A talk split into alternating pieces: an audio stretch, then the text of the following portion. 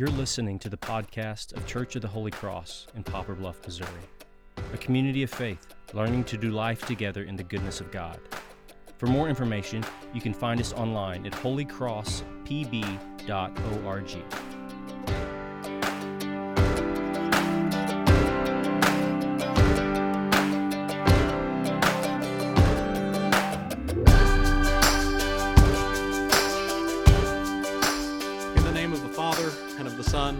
the Holy Spirit. Amen. Does anybody else get uncomfortable when Jesus talks about money? Does anyone else squirm a little bit when we have one of these gospel readings about stewardship over our finances and resources? I want Jesus to stay away from money. I want Jesus to stay away from politics. I want him to stick to the more comfortable and respectable topics. Things like prayer, the golden rule, parables about God's unconditional love. I don't come to church to hear anyone challenge my financial or my political beliefs. But unfortunately, Jesus talks about money and about politics all the time. He was an intensely political figure and his teachings are full of lessons designed to challenge and to subvert the government and the rule of the Roman Empire. We heard one just a few weeks ago. It was the one about paying your taxes and give to Caesar what's to Caesar and give to God's what, what is God's. And we heard uh, Mike Malone preach about uh, the subversive meaning of that. That if this coin belongs to Caesar, then go ahead and give it to him, I guess. But everything belongs to God. Give everything else to God. And as my New Testament professor in seminary, Warren Carter, used to say, in the ancient Roman world, you didn't get crucified for praying a lot. You might get crucified for teaching your followers to pray for God's kingdom to come and for God's will to be done, because that would imply that Rome's kingdom is not supreme and Rome's will is not being done. And Jesus talks about money all the time. And to make matters worse, in his teachings about money, Jesus pretty much makes it clear that money is intrinsically and inextricably tied to evil. In Matthew chapter 19, we have the story of the rich young man who comes to Jesus and asks what he must do to gain eternal life.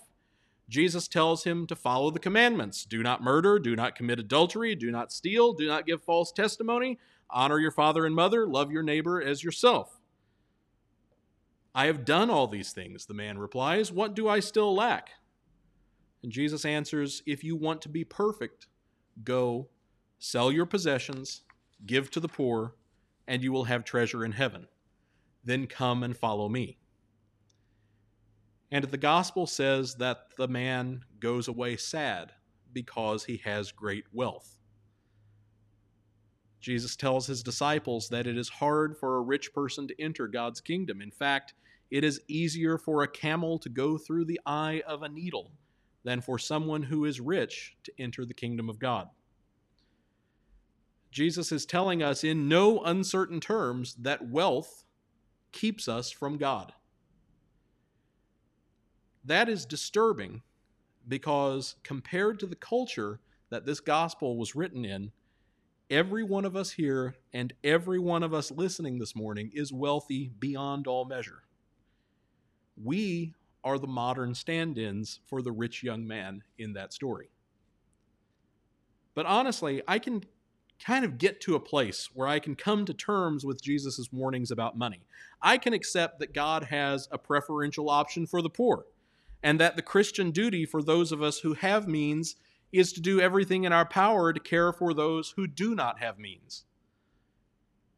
But then we get to today's gospel reading, and Jesus flips his previous advice on its head.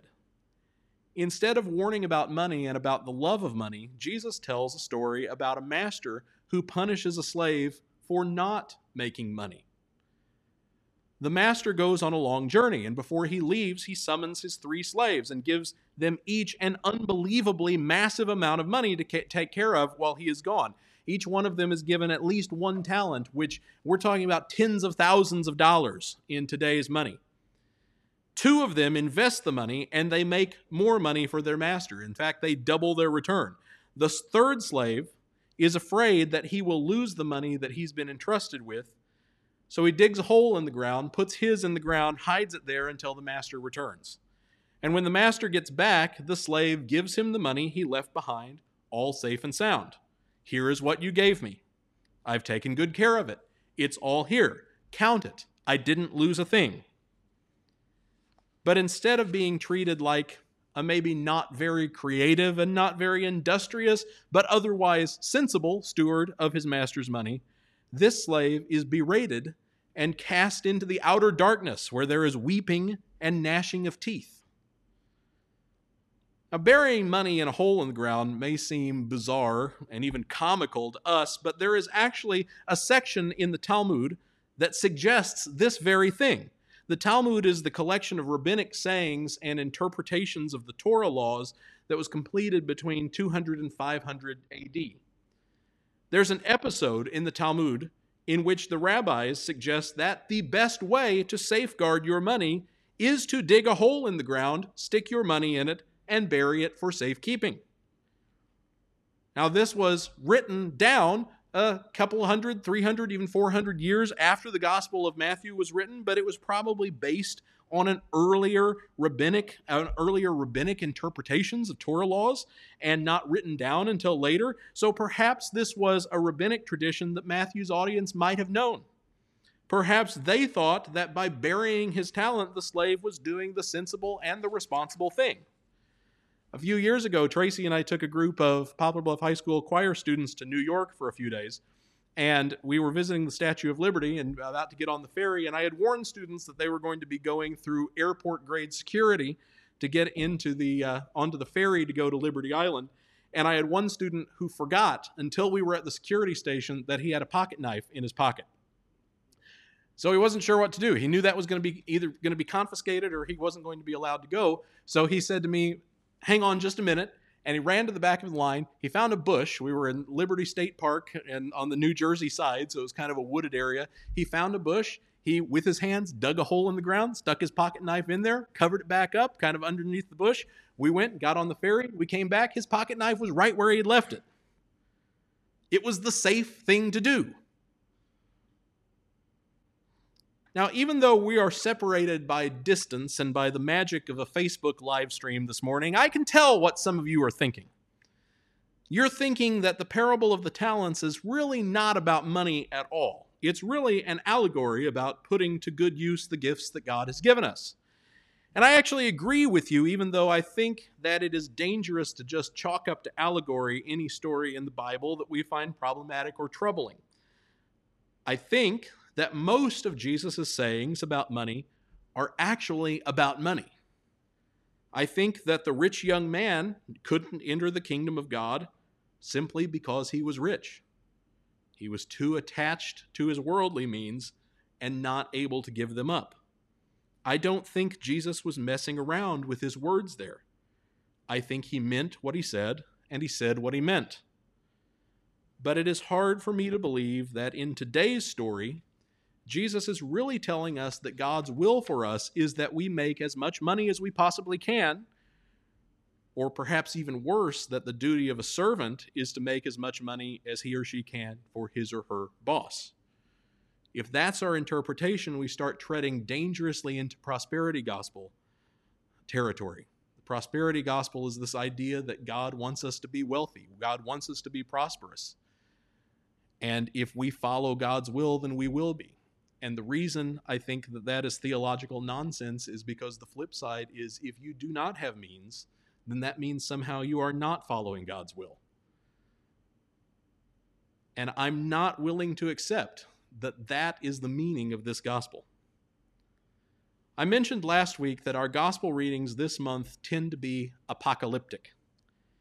In the New Testament, apocalyptic stories are ones that remind us that sometime in our future, the Son of Man, Jesus will return to earth and will demand from us an accounting of how we have done while he was gone. I think that it is probably pretty obvious that the master in today's story is a stand in for Christ, and we are the slaves. Jesus is reminding us that he is leaving us with certain gifts and responsibilities, and that if we don't use those gifts and those responsibilities to advance God's kingdom, there will be quite literal hell to pay. A few years ago, I was the faculty liaison to the academic booster team, academic booster club at the high school. Our main function was to provide mini grants to teachers at the high school who had things they wanted for their classes and their classrooms that their budgets would not cover. One teacher asked for a grant that would give every student in one of her classes a small amount of money. I think it was $10, maybe $15. The students were to use this money in some way to better or to serve their community, and then they were to come back to school and write about their experiences. They were given money with no explicit instructions, no oversight, and no strings except that they were supposed to use it to somehow make their community a better place. I want to turn for just a minute away from our gospel reading and look at today's epistle passage. Paul's letters are often considered to be among the earliest parts of the New Testament, and 1 Thessalonians was likely one of Paul's earliest letters. It's possible this is the earliest text of the New Testament. Jesus had walked on earth only a handful of years, a decade or two, before Paul wrote this letter. So Paul's audience expected that Jesus' return to earth would happen at any time, any moment, any day. They believed it to be imminent. And apparently, they've been debating what it will look like when Jesus comes back. How will we know? What will be the signs? Paul basically dismisses this discussion, telling them that the day of the Lord will come like a thief in the night. You're not going to know when it's going to happen. But he tells them to stay vigilant, to do the things that God expects them to do, and to put on the breastplate of faith and love, and for a helmet, the hope of salvation. In other words, if you want to be found worthy when Christ returns, then hold to the three essentials faith, hope, and love.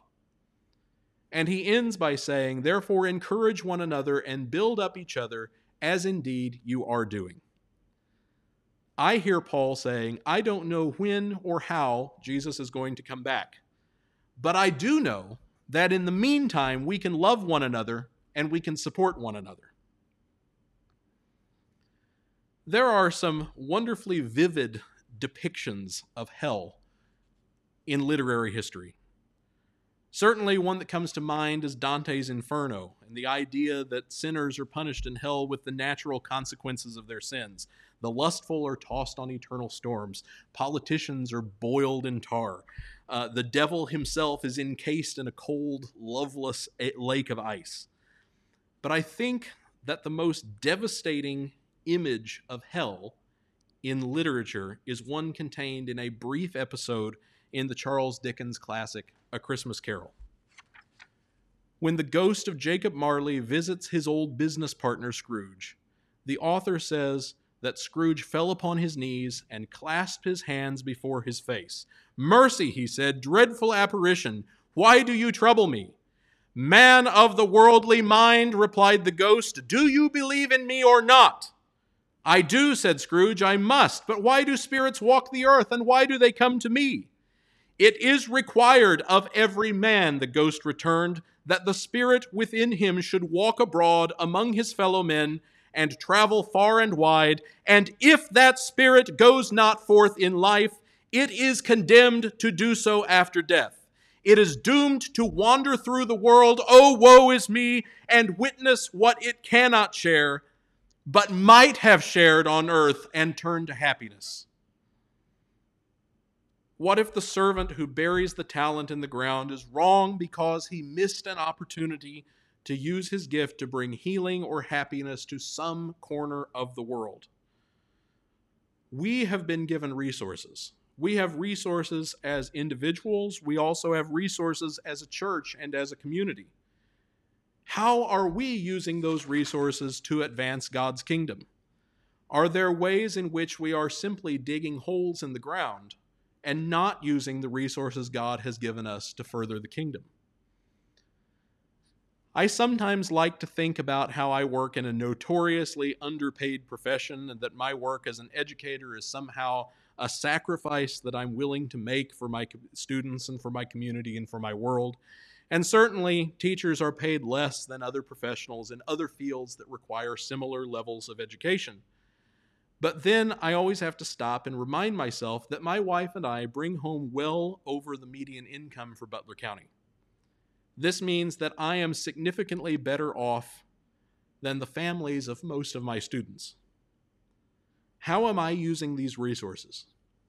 Am I using my resources to contribute to God's kingdom, or am I simply digging a hole in the ground and leaving it there? We are a predominantly white, predominantly middle class to upper class congregation. This status means that we have a level of influence and resource and power that another church might not have. Let's say a predominantly black congregation or a church that serves mostly homeless or indigent congregants. Do we use that influence to serve our community and to advance God's kingdom? Or do we dig a hole in the ground and leave it there? Do we decide that we don't have the energy or the power to advocate for justice for the poor or to combat racism in our community? Or do we decide to take the resources we have and turn them outward, using them to serve the poorest, the most vulnerable, the least of our neighbors? the ones who, just like us, are made in the image of God, and the ones for whom, just like us, Jesus chose to die. What would it look like if we take the resources that God has made us stewards of and we use them to earn an increase for God's kingdom? Amen.